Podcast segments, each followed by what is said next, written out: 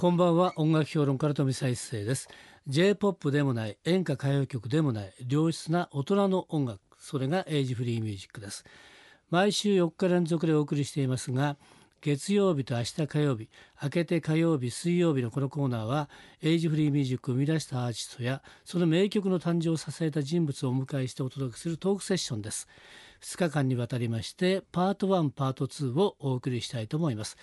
それでは早速今夜のゲストを紹介しましょう。今夜のゲストはこの方たちです。こんばんは。東京大衆歌謡楽団歌の高島光太郎です。アコーディオン高島雄二郎です。ウッドベース高島龍三郎です。改めて東京大衆歌謡楽団でございます。麗しいこの夏の訪れに際し、今や旭日昇天の域をもって視界に君臨する熱と力の結晶、躍進、我々東京大衆歌謡楽団によって組まれた歌の花束を捧げる光栄をお許しください。和コードよ、胸張って人生の春を謳歌せよ、いざや歌わん我らの歌を。東京ラプソディー。東京大衆歌謡楽団で東京ラプソディーをお送りいたしましたけれどもね、えー、実はこの番組なんですけどもね、はい、実はゲストにお呼びする前に、えー、ミュージックレーダーっていうね、えー、推薦曲をかけるコーナーがあるんですけども、だいぶ前にね、えー、紹介したんですね。ありがとうございます、えー、そしてぜひともですね、あのこのゲスト呼んでいただ呼んでみようかなという感じを持ったんですけれども、えー、コロンビアからですね、えー、マチカルの心というアルバムで公式デビューしたのがろくがつじゅうしちにちですね、はい。でそのふつかまえに、えー、要するにね、えー、マスコミを集めましてデビューのお披露目の演奏、あの演奏会が、えー、銀座のねだいよんのごかいにあったんで、はい、私もその時見に行きました、はい、でちょっとご挨拶したんですけどもね。でその前にですね、なぜか私はですね、はい、このカセットとねこの シーディー を持ってるというのはね、はい、なんです。これ確かね結構前でしたよ、はい、これはね、あの浅草にアミューズのね博物館があるんですけども、はいはい、えー、たまたま私がですね浅草寺でお参りに行って、はい、あ、そういえば隣にアミューズがあったなということでね、はい、見に行ったんですよね。そしたらなぜかいっかいのホールみたいなところ、はい、そうですね、でやってたんですよね、はい、でそれで面白いなと思ってこれを買い求めて、普通それ置いとくんですけど、なぜか取っておいた。あ、取っておいたってことは、えー、いずれこれ何か何かで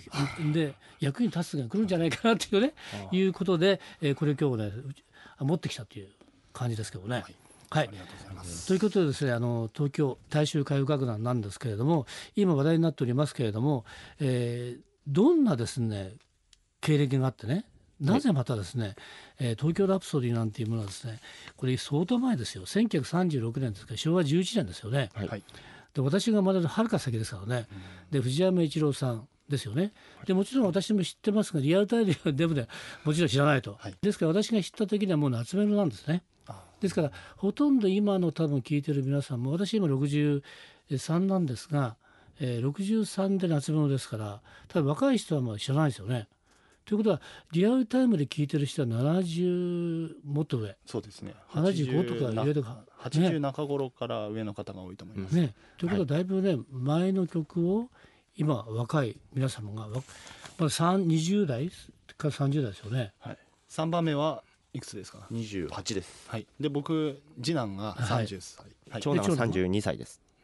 そんな若い人たちが何年またですね、このね、まあ、昭和歌謡なんていうもんじゃないですよ、もっとずっとね、はい、えー、遥か彼方のところなんですけどね、なぜまたですねこういうね音楽をやろうというふうになったんですかね。きっかけみたいなものって何だったんですかね。あのー、もともとですね、うん、民族音楽を勉強していた時に聞いたのが、えー、リンゴの歌、青い山脈、銀座カンカン娘、うんえー、そういったあの戦後直後の流行歌が取っかかりだったのですが、うん、我々の出身が富山県なんですが、えーえー、そこに帰ってですね民族音楽の勉強を続けていたところに、うん、その僕はですね親が用意してくれた競争社会の中でついていくことができなくて、えー、それで外国の音楽が持つ力強さや華やかさを身にまとって、うんえー、自分のこの傷ついた自尊心をですね、うん、取り戻そうとしていたのですが、うん、他者を否定していくうちに自分の生き方も否定していく、うん、そんな中あの生家に住んでいた祖母がものすごく優しくしてくれて、うん、それで祖母の絶対的な優しさ愛情がどういうところから来ているのかと、うん、そういうことに興味を持ち出して、その夏メロの世界にすごいこう描かれているのではないかと思い出したんですね、うん、その競争社会の中で、うんえー、疲弊してしまった心を持っている人たちっていうのは僕以外にもたくさんいらっしゃると思ったんですよ、うん、でそういう人たちにもその祖母の優しさが届くにはどうしたらいいのか、そこで、えー、夏メロをやろうと強く思っていった形ですね。えー、お兄ちゃんがそういう形の中でやりますということでね、じゃあ次男三男がね、はい、じゃあそれに同調してじゃあやりましょうっていうふうに簡単にはなんないじゃん、はい、お兄ちゃんお兄ちゃん勝手にじゃあそれなんか古い歌当たったんじゃないのとかね俺は違うよってのは多分普通の兄弟ってそういうことあるじゃない、えー、そうですね、うん、次男の、うんまあ、僕はですね、うん、あのヒップホップとかそういったものを聞いていて、うん、それでやっぱりこう、まあ、親であったり、うんまあ、先生であったりそういったものに対しての、うんまあ、アンチテーゼというかそういったものを、うん、ヒップホップっていうものを身にまとってしていたんですけれども、うん、だんだんだんだんよりこう自分がヒップホップであるかどうかっていう、うん、本物かどうかっていうものを追求していったんですね、うんうん、その時にバックボーンっていうものが自分にはそういったものはなくて、ヒップホップっていう音楽を身にまとう必要性がないことに気づいて、うん、でやはりこうどこか無理してその音楽を聴いていたりとか、うん、そういうことがあって、その時に、うん、まあ兄貴と夏メロをちょっとずつ一緒に聴いていく中でなんとなくこう心のよりどころといいますか、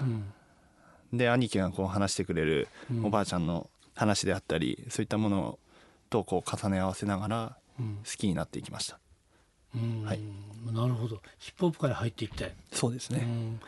そうだね、だってヒップホップってやっぱりね、あのなぜ向こうから出てきたのかって必然性があるけどね。そうなんですね。で日本の方はそれを決断してりゃいいってもんじゃないんだよね、うん、あれだねズボン下ろしてズボン下ろして似合わねえなみたいな感じってあるじゃない、はい、ファッションから入っちゃうっていう方は思うんですけども、うん、なんかどうやら違うとはい、いうことをね気づいて、それからお兄ちゃんに同調していくって感じで多分なっていったのかなと思うんですが、はい、で、えー、三段がね入る前に、えー、確かここにところ違う人がねウッドベースのメンバーに入ってると思うんですが、はい、えー、今のメンバーになるまでにはどういう経路があったんですか。これ一つ前ですよね、あのー、多分ねその民族音楽を勉強しながら、うん、世界中の音楽を一つに、うん、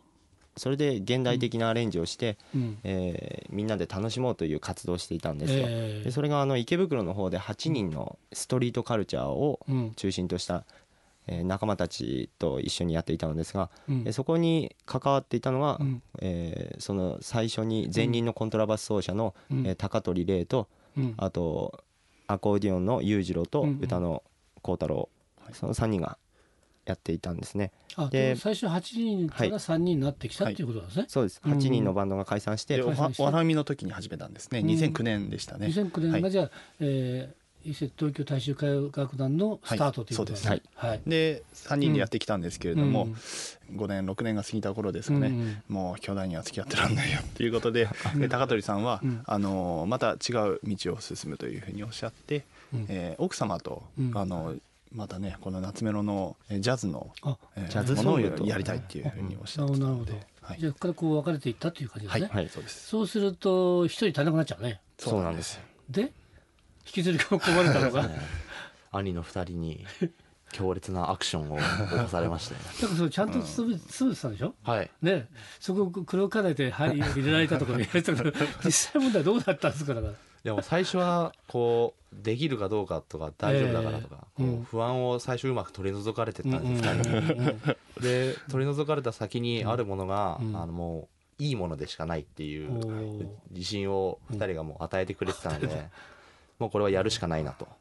思って決意しました。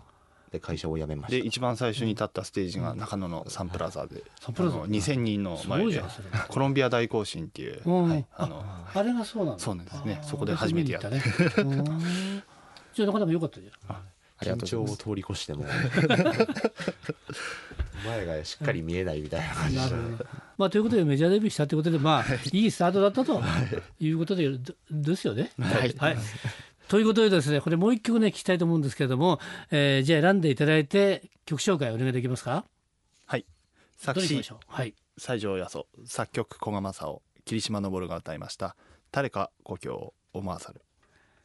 今夜のトークセッションのゲストは東京大衆歌謡楽団の皆さんでした。明日も引き続きよろしくお願いしたいと思います。よろしくお願いします。飛びさ一世のエイジフリーミュージック、また明日の夜お会いしましょう。